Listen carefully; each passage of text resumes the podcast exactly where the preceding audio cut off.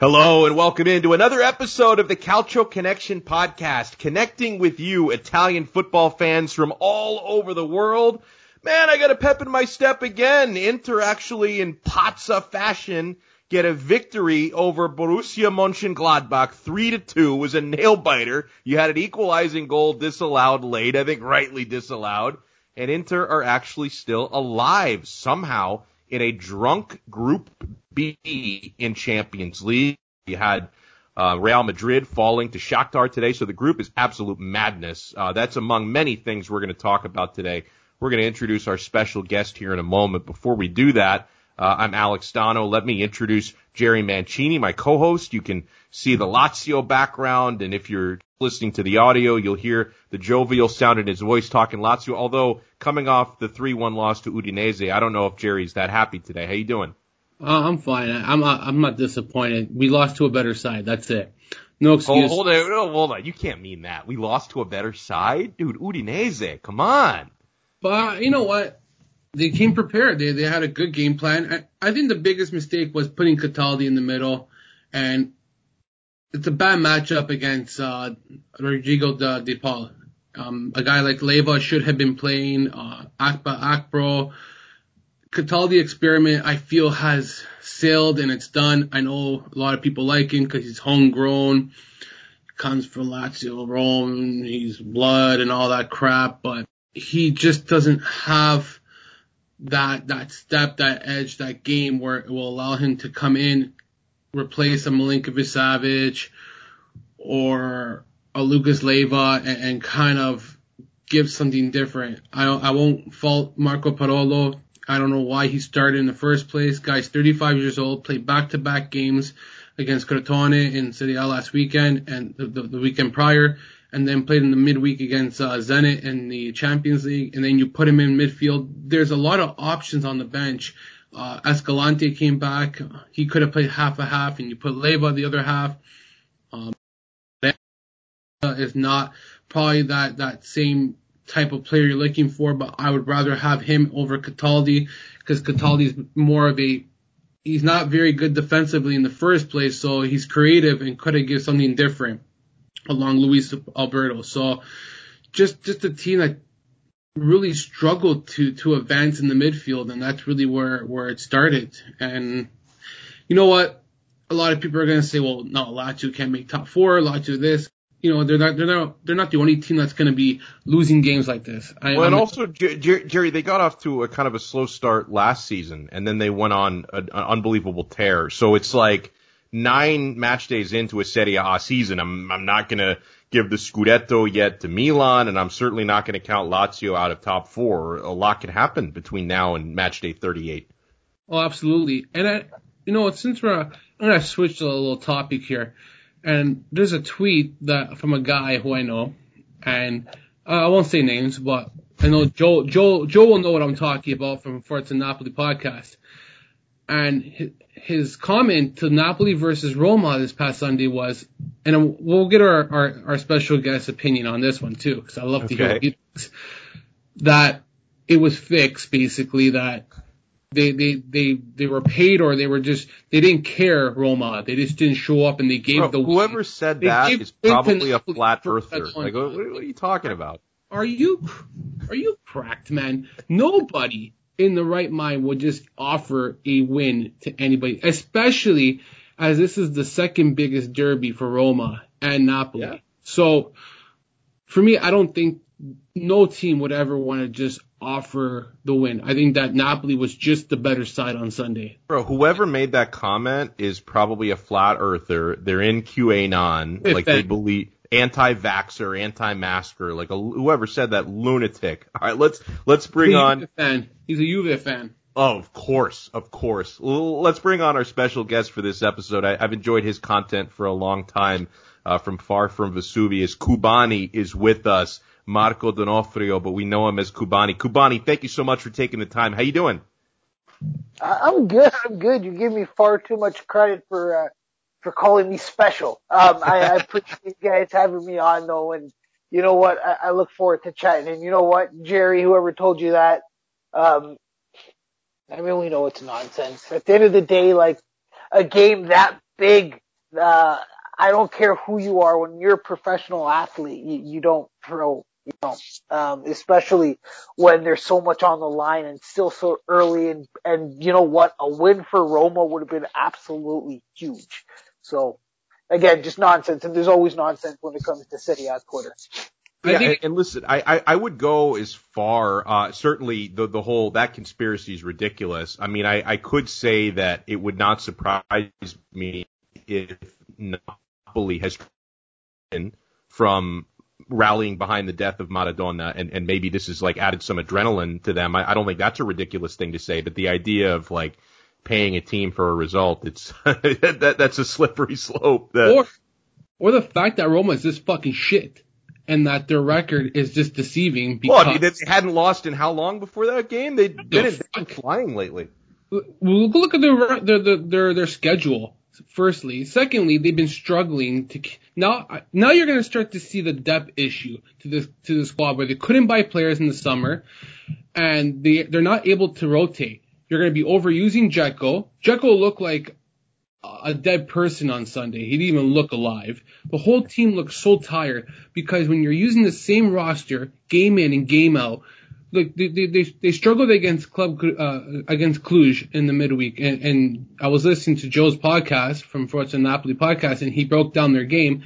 And they had to make like 3 or 4 substitutions at halftime was 0-0, and they struggled to even get a chance on net. So to me, when I hear stuff like that, it just shows that Roma long-term is going to struggle. When you have a $400 million debt, whatever the heck it is, like $398, freaking rest in peace to that team, man. That team is going to the shitters. That's where it's going. Well, let me I wanted to ask Kubani, before we get into some of the Maradona stuff and the amazing tributes, not only with Napoli, but around world football, I've really been blown away by some of the stuff we've seen. Let's start on the pitch because, Jerry brought up Roma's performance. Now, for Napoli, this was a huge win. I mean, big game against Roma, but also an excellent performance in a 4-0 victory. What were the big things that stood out to you, Kubani, of what Napoli managed to do well in that game? I think you did hit the nail on the head when you mentioned that it's not absurd to think that the death of Maradona really did inspire this team. I mean, there's no way Napoli can go into the the Stadio Diego Armando Maradona. Yes. On Sunday, exactly. There's no way you can go there on Sunday wearing those jerseys, playing Roma, and lose. It couldn't happen. And you know what's crazy, by the way, and I need to point this out because a lot of people don't even realize this. Napoli had planned to wear those jerseys all season long ahead of this Roma game. It just so happened that Diego Armando Maradona passed away the week of. So that wasn't like, that's a coincidence. And maybe it's not a coincidence. Life works in mysterious ways sometimes, but, people don't realize that this wasn't a last minute thing. This had always been planned. But they couldn't go into that game and not win. Insigne scores his first free kick goal in 4 years? It was incredible to see. It was awesome, and it really was an inspirational performance. Now, take nothing away from the fact that, you know what, Jerry, you're right, Roma didn't play as good as we're used to them seeing, as they have played in recent weeks. And you're right, in a season like this, when you're really playing twice a week, depth is really important. And I think that's where Napoli differs this year from years of the past.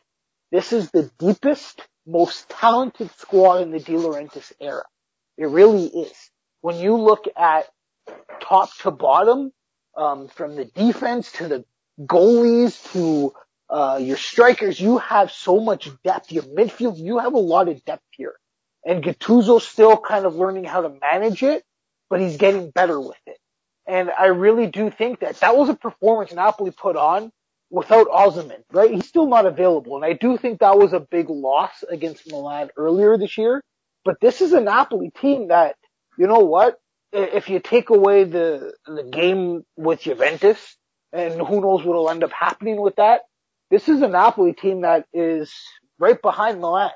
So it's going to be very interesting to see what this team does going forward. But it was, I think, a pretty good performance all around on Sunday, and it's going to be interesting if Napoli can be consistent, because that's been the problem in the past, and it'll be interesting to see going forward if that's something that Gattuso manages to solve.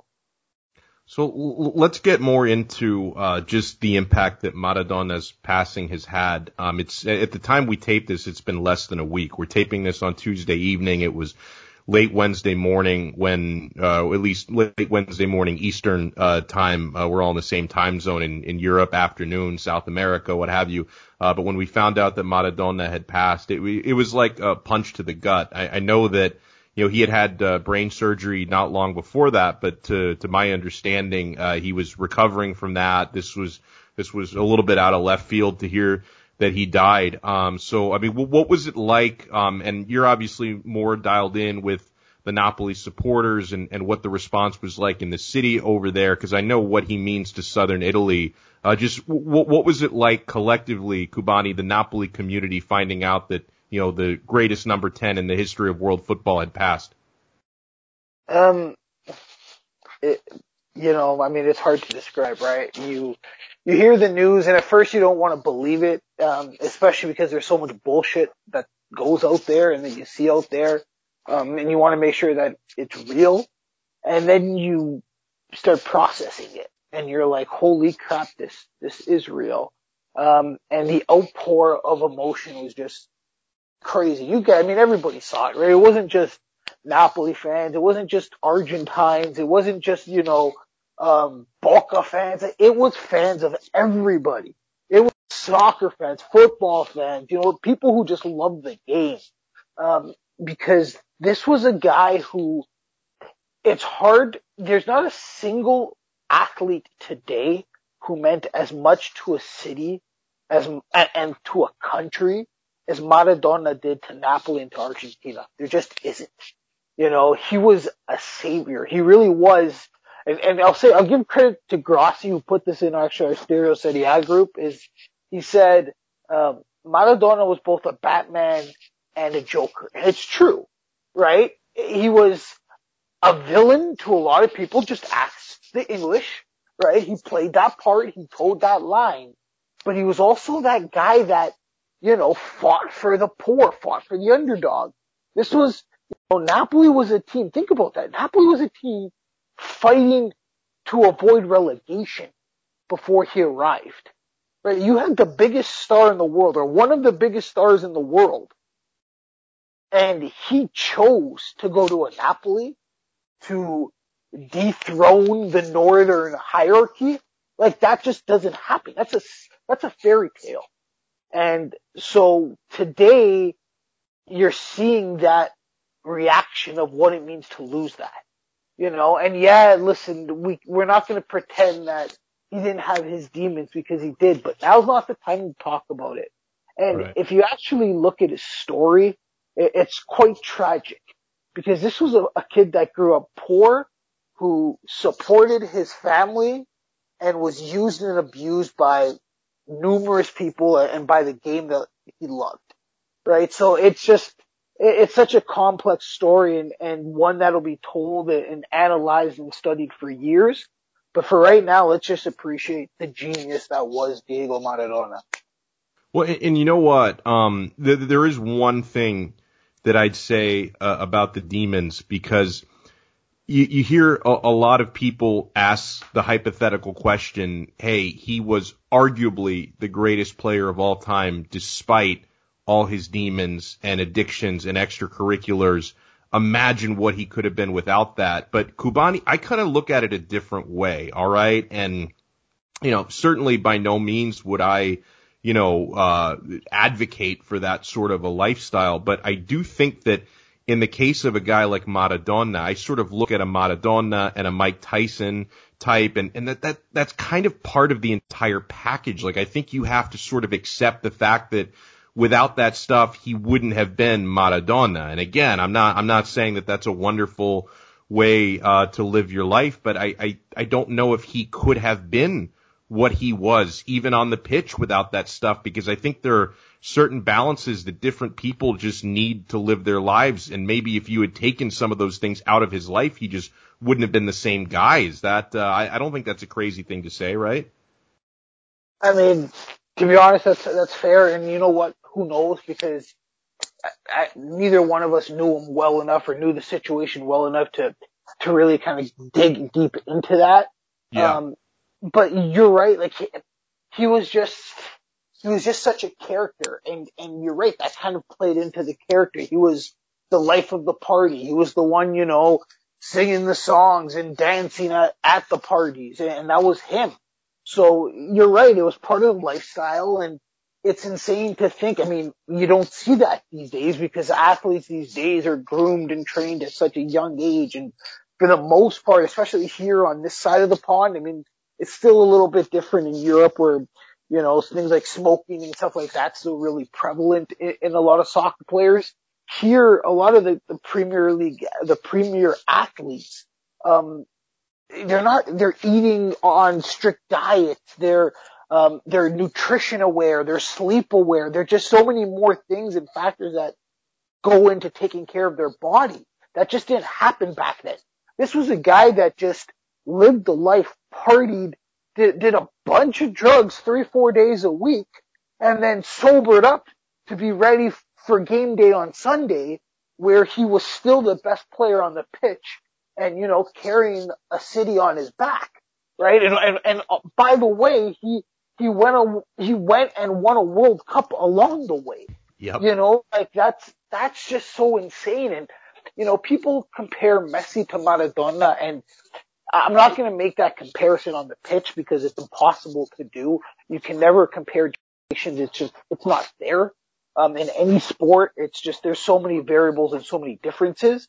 But off of the pitch, there is no question that Maradona culturally will forever hold a higher place in so many people's hearts because of what he did and what he represents. Like, you go to Argentina, and Maradona is just held on another level because of what he did for that country and because he won a World Cup.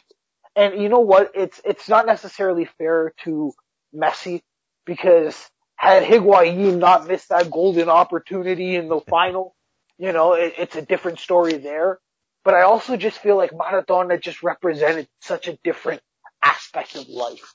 You know, he grew up in the poorest part of Argentina and played in Argentina. We never really saw that from Messi, right? I mean, Messi was Barcelona's, right? Messi was always Europe's. Although he was Argentine, he was never really one of them. And maybe I'm wrong, and maybe I'm not qualified to say that, but I just feel like Maradona is just on such another level in so many other regards, despite everything that went on. So yeah, and Jerry, you know, I know that you're very into literature and kind of studying not only tactics but mindset of some of the great players. You know, you've read books on Ronaldo, you've read books written by great coaches. I mean, just your take on, you know, what made Maradona so great, because I mean, for me personally, and full disclosure, I'm not really of the generation that watched Pele. So for me, you know, my first memories of truly seeing a profound footballer were Maradona, and the guy was just a wizard, right? An absolute wizard. So I didn't grow up on Pele the way that some people who are a little older than you and I did, Jerry, but Maradona for me was always the gold standard. What do you think? I like what Kubani said, and he's right. Messi is Europe, and Maradona is not Europe. He's South America, and I'm looking at the stats, like he said, and he's never played for another team in his life, Messi, and since his junior days with Newell Boys, I think he started with, and then you go look at Maradona's history, and it's completely different. Argentinos Juniors in the Primera, from there it's Boca Juniors Primera, and then he goes to Barcelona, he goes to Napoli. He goes to Sevilla, and then he goes back down to Argentina to go play with Newell's Boys and Boca Juniors. So his ties with Argentina was there in the early days, and that's where it kind of grew with him in the city. And I was listening about the whole Napoli, and I never actually understood about why Maradona was so loved in Napoli, because I never really read up on him until this week. You got to watch that documentary. Have you watched the documentary yet? No, it's so you have to. It's so good. And I haven't. I started writing a tribute for Maradona this week, and everyone has a different story about him. And I kind of said, you know what? I'm a Serie A fan. I'm gonna focus it on Napoli. And I want to be more specific. Is that with Napoli, he went to a city that was poor. Poverty. They just, it basically, just like what Kubani said, he went through a life of he understood what it meant to be poor and to be through the slums and all that. And he goes to Napoli and he goes to a team where it's in a dire need. It needs someone to really lift that club. And it wasn't winning anything. It was just going downhill. And he came off a poor season with Barcelona. His reputation had gone downhill, which I don't know his time with Barcelona. That's just based on what I've heard from podcasts, from his history. Goes to Napoli, and you got, 30,000 fans waiting for him outside the stadium, I believe, waiting to, greet him because they know who this guy is. Think about a city ready to embrace you. And you're embraced, and you change the club. You bring Scudettos, you bring a Euro championship. You brought the team back on the map. If it wasn't for Maradona, Napoli may not be on the map or be as successful as they are today. They might even be a course for this team. So I've seen headlines in England where they say the hand of God is what saved him. Handball, cheater. First off, fuck you, I'm going to say, because anybody in that situation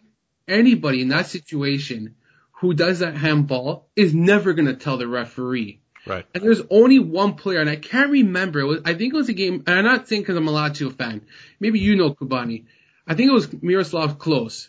And it was versus Napoli a few seasons ago.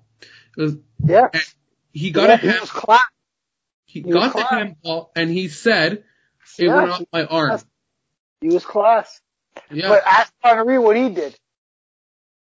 For what happened when the ball crossed the line, right? Yeah. So I get it. And you know what? I'm never gonna judge an athlete for doing what they gotta do in the moment because I don't know what I would have done. Right. You know what I mean? Now it's a little bit of a different time because you also got VAR. You're not going to get guys like Klose or even Dries Mertens last year, where he said it went off his arm, and I forgot who it was on. It was on a Monday game, and I forgot who it was against. You may remember, but I remember Mertens saying it went off his arm, and the play stopped, and then it resulted at going a goal against Napoli. But it was just the respect that Mertens shows, and you don't see that a lot, but it's different times. But back then, World Cup, quarterfinals, and the implication of that game, England versus Argentina, what had happened in 1981 in the world, and there's just so much history. There is no one was ever gonna say if that was Messi. I tell you right now, if you swapped that with Messi, Messi wouldn't say anything either. He would just keep going, and he would take that goal. You got the country on your side, the times of what it meant to win. There's no way that he was going to admit to it. And you're right. The emotions, everything that's going on. But that's not what he should be remembered for. He should be remembered for what he did to the game, how he changed the game, how he inspired so many players. I guarantee you Messi wouldn't be the player he is today, maybe, if it wasn't for Maradona. And many other players who I feel that from generation to generation, you're right. You can't compare a Messi to a Maradona. But what you can do is realize that if it wasn't for Maradona and what he did to the game, and prior to him, another player, each generation has allowed to evolve the game and make players better. And that's what Maradona did. He really put this game on the map. He put football globally and just expanded everything from there. Well, and Jared, you hit it on the head because when we lose someone like this, I like to reflect on that person based on their impact on society and the way they inspired people, right? And you brought up people trying to now put the cheater label on him, and it drives me batshit crazy when you see people online, attention seekers, right, trying to shit on that man's entire legacy because, oh, you didn't like the hand of God, and then, you know, holier than thou people will talk about, you know, the addiction issues and try to judge this guy. Jerry, we saw a lot of the same stuff, for example, after Kobe Bryant passed away, you know, people trying to, you know, tear down everything. I'll say that there's not been a single human being on this planet who's ever been perfect, okay? You're going to have to take some good and some bad with everyone. And when it comes to a guy like Maradona, if you talk about the literally millions of people he has inspired for, what, 2-3 generations going back to his prime, I want to judge that man. Judge is not even the right word, right? Because that, you know, the word judge sounds judgy, okay? But I am going to reflect on the impact that he had on society and not, oh, people nitpicking a couple things about this man that they didn't like. So, yeah, I thought you said it well on that. And yeah, I want to bring it back to modern day Napoli. And obviously, Kubani, you had brought up the the tough situation of the 3-0 forfeit to Juventus and the extra point docked. What can you tell us, I guess, without getting, you know, too in depth on legal jargon, but about the appeal process? Do you think there is a shot that Napoli can get something out of that, at least maybe getting the point deduction overturned? Where are we on that?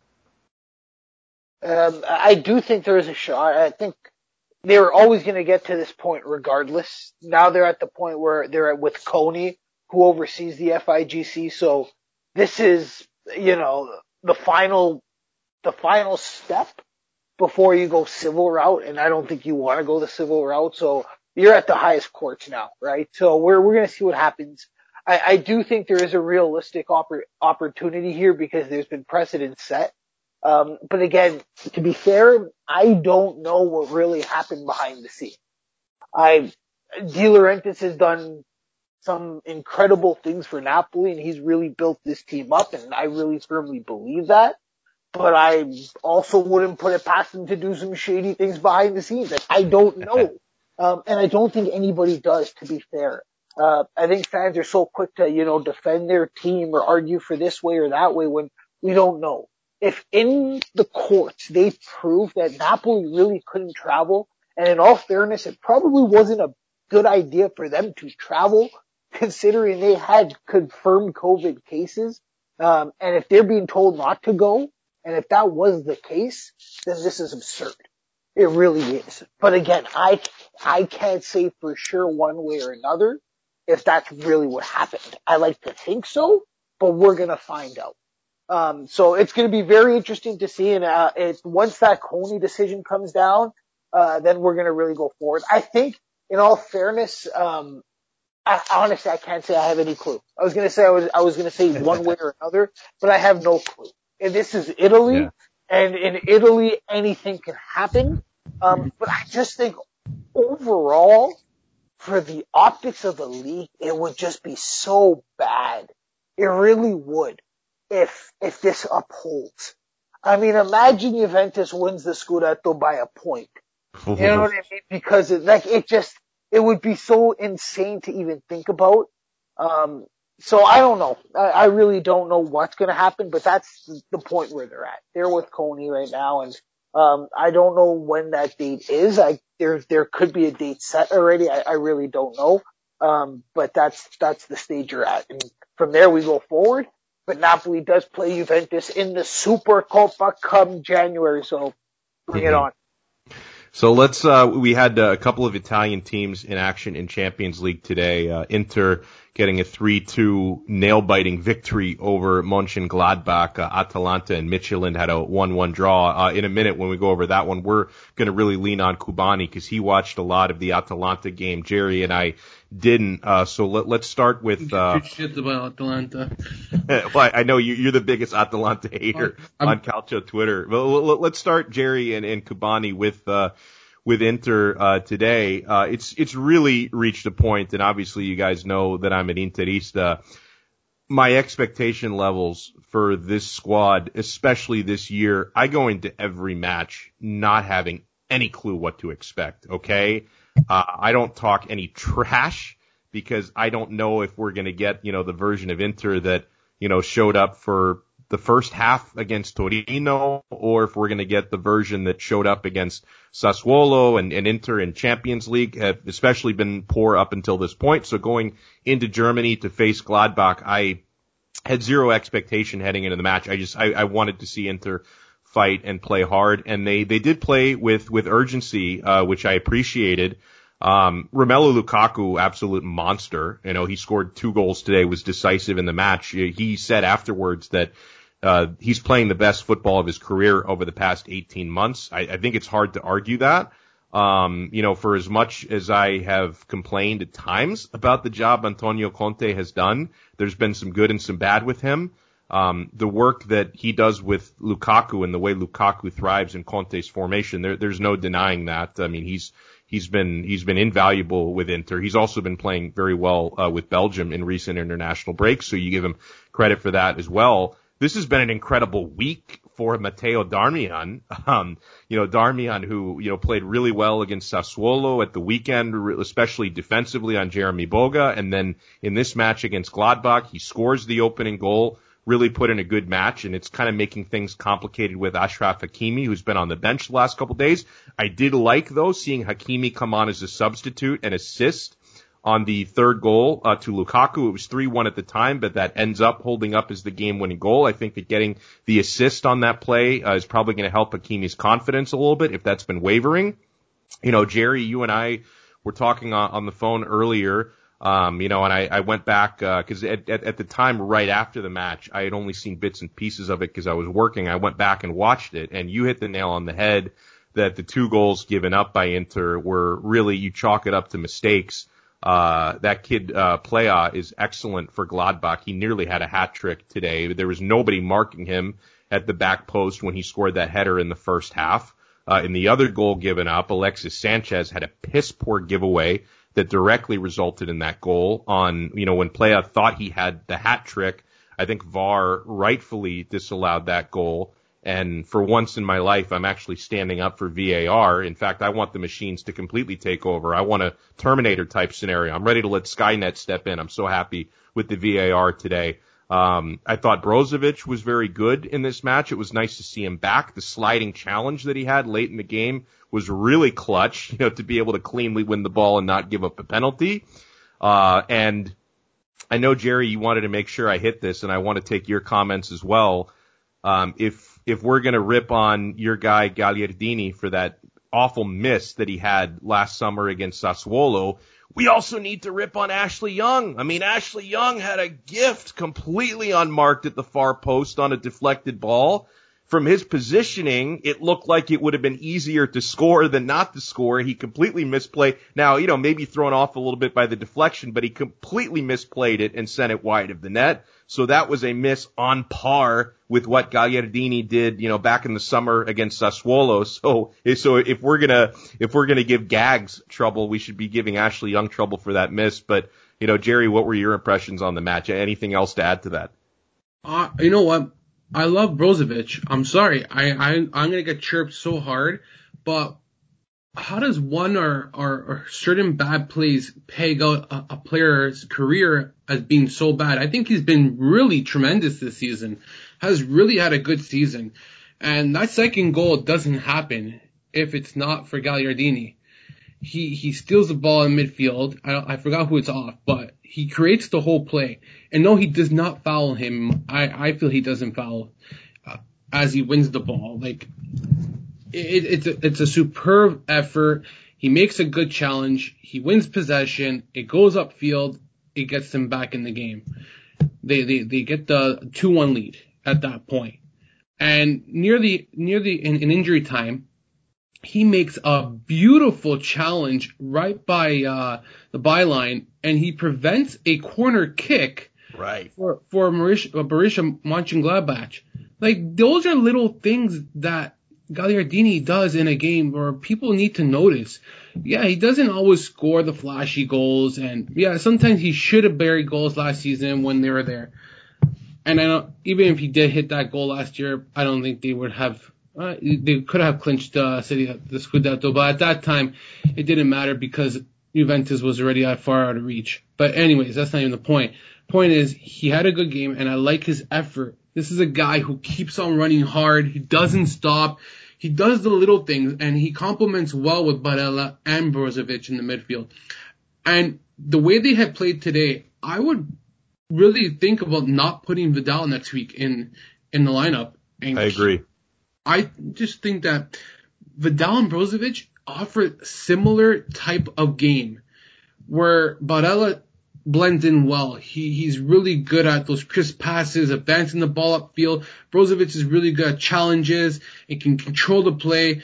He controls the tempo of the game. And then Gagliardini is just that guy who mops everything up and does the extra gritty, nitty stuff that has to pick up the slack of something. Like, there's a blend there.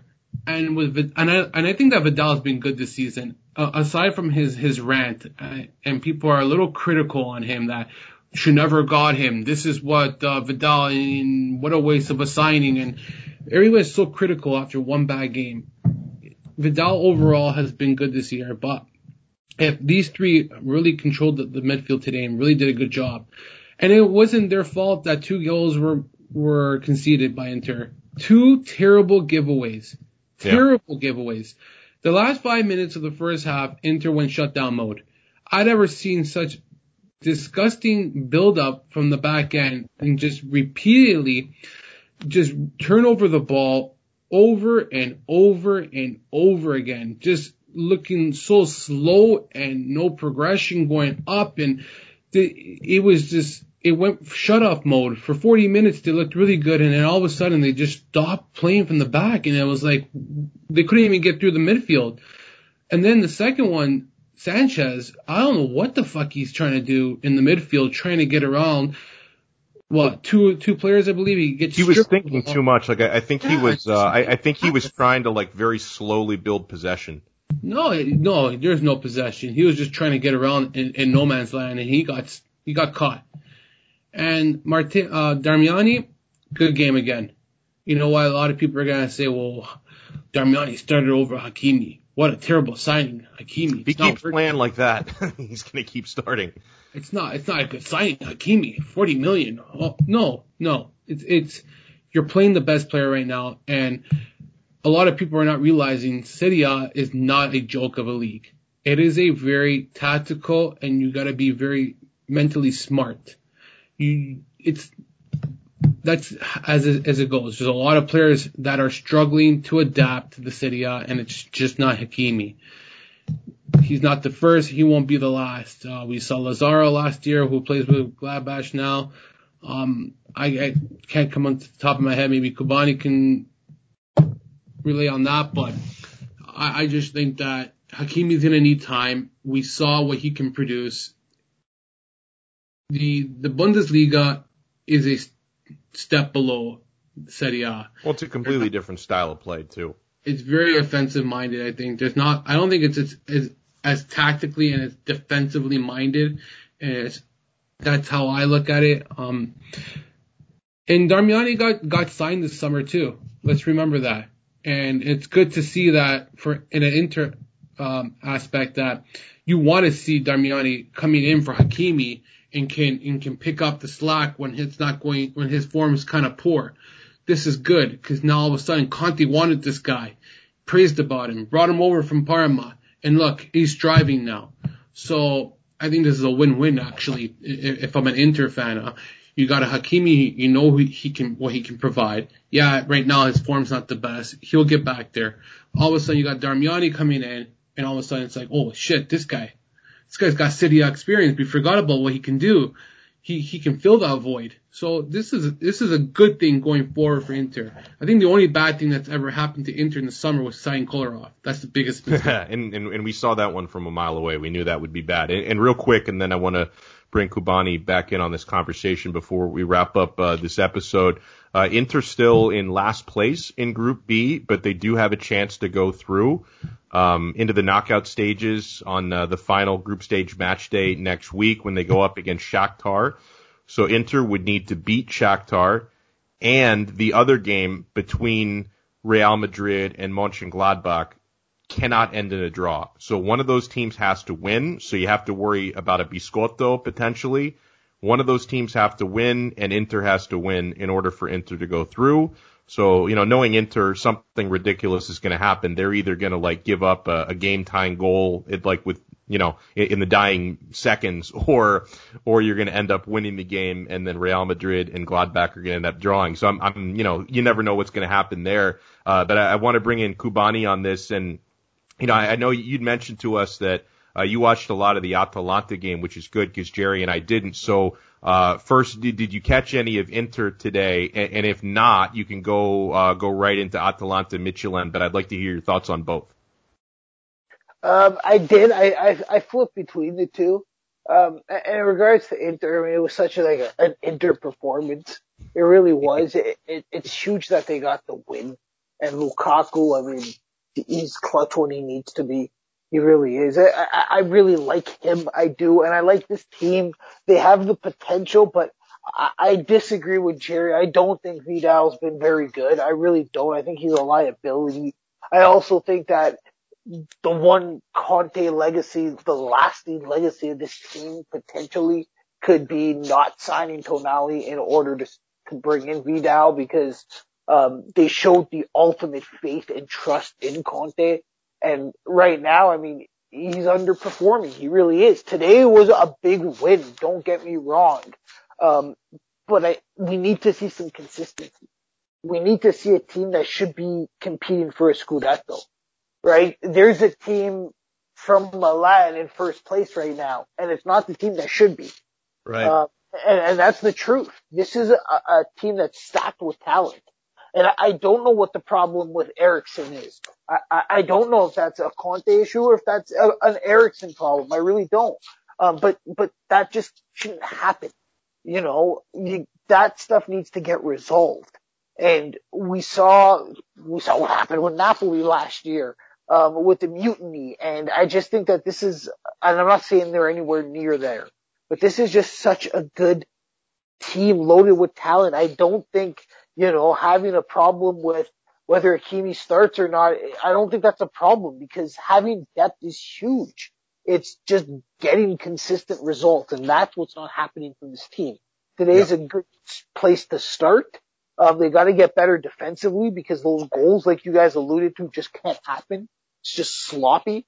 But if you could solve those issues, which ideally Conte is the guy to do, but I'm starting to lose faith because when he came in, I thought it was huge, and I thought this was a team that was going to win a Scudetto.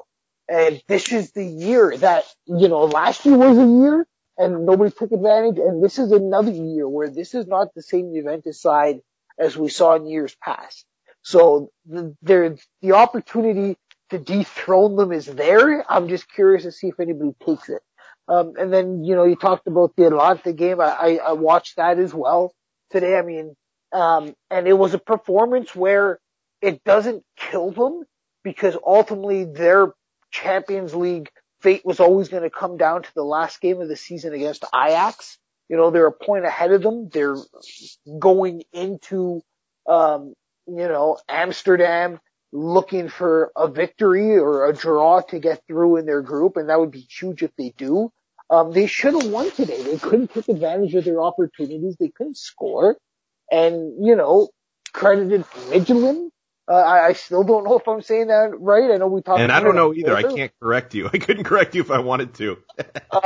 But you know what? Credit them for getting a goal early and, you know, holding the lead for most of the game. And you know what? It'll be interesting, I think, for me to see how Atalanta continues to juggle multiple competitions.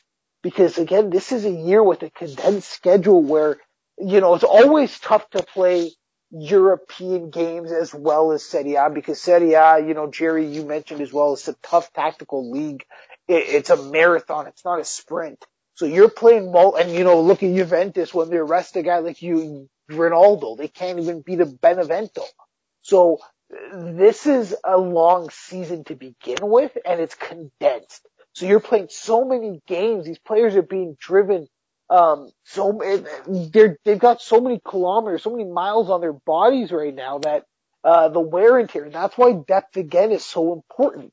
So it's going to be very interesting to see how a team like Atalanta adapts going forward, because I just don't know if they're going to be a team that's going to be able to finish, you know, in a top four spot like so many had hoped for. And many people were predicting a Scudetto run.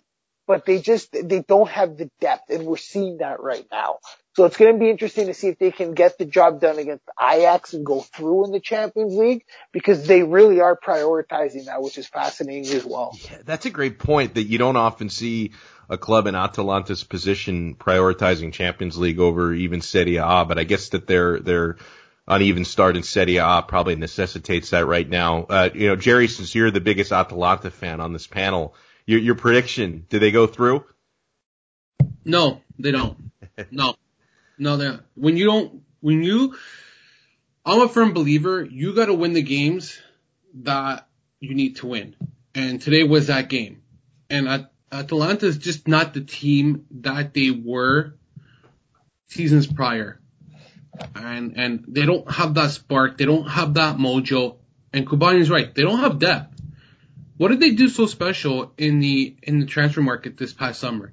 They made shit's boatload of money, and they didn't buy anybody like ready now to play. You know what I mean? Someone who can step in to replace certain players in their midfield and defense. I think their defense is worse than what it was before. I know Christian Romero scored today. Guy's a liability in the back. You mean? You'll get two good games from him, but you're ready to get a red card from him.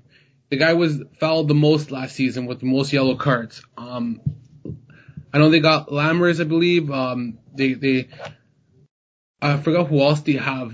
He played on Saturday against who did they play this past weekend, Alex? Now I just went blank. Who did they beat? Who did they lose? I can't remember either. Freaking maybe Kubani can help me. Freaking, I just went blank, and I gotta look for it. But their performance this past weekend didn't look inspiring. It looked really lackluster. They tied Hellas Verona. That's right. Yeah. They lost to Verona, and they didn't bury their chances. They had chances. Duvan Zapata missed his chances. I'm pretty sure there are other players. This is a team who's always been known to be clinical, decisive, and capitalize on their opportunities when it presents it to them. And when they don't capitalize, they don't score on their limited chances, that's when it really hurts them. So I think in the long run, it's going to be really difficult for this team to repeat what they've done in past seasons. I really believe that they did a really good job selling some of the young players, making money. I forgot who they sold. Traore, I believe his name is, or the young 18-year-old. They made $30 million on him. Their group stage last year for Champions League covered their whole team salary, okay? And they made profit on top of that. And for me to not even see them buy players to make their squad better is just really gives me question marks. And I know people are going to call me, well, they did this and they did that. They bought these young guys. And yeah, you can only have so many young guys. Mojica is the guy. Just came to my head. Mojica right. Comes on and that doesn't inspire me. I watched him on Saturday against Verona. He doesn't inspire me though. Like, this is not a difference maker against a Liverpool or a Man City when you got to play these big teams. Like, I don't like their defense. And then there's just something about this team that is really even Ilicic, I know that he's starting to get his game back, but he doesn't seem like the same player like he was before, in my opinion. What do you think? I agree with that. So I think with that said, we'll close out this episode. Huge thanks to Kubani for joining us. And man, use this opportunity, my friend. If there's anything you want to plug, where people can find your work and your pods, the floor is yours. Well, I appreciate it, man. Honestly, you guys are awesome. I appreciate you having me on. I really do. I always love talking Serie A.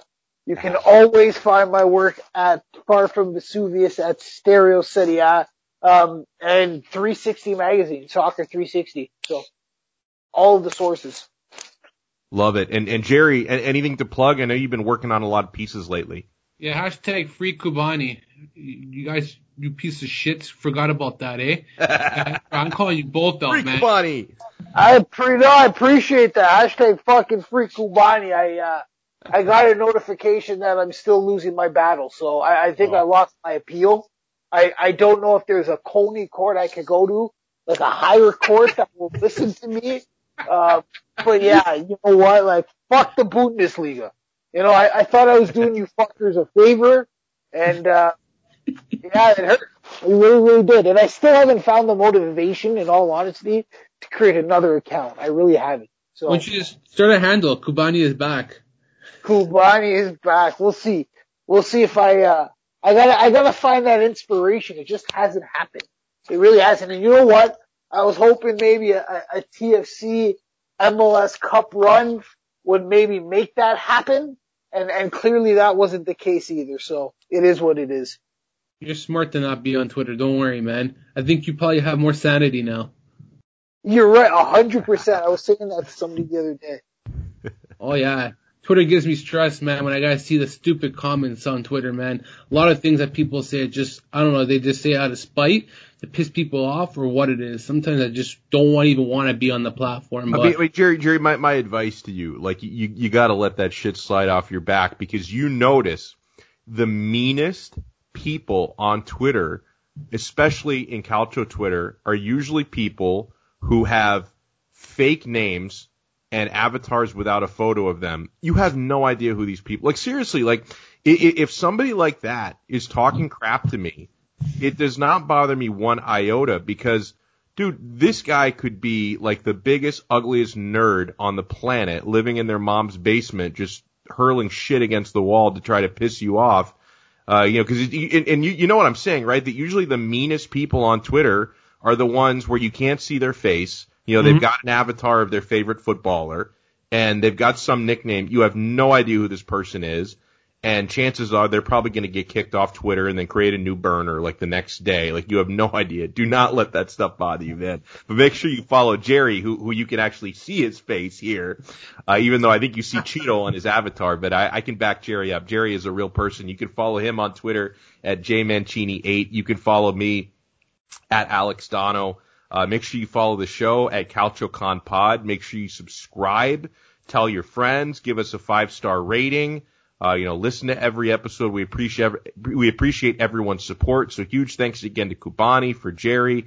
I'm Alex. We'll talk to you guys next time on another episode of the Calcio Connection Podcast. Ciao.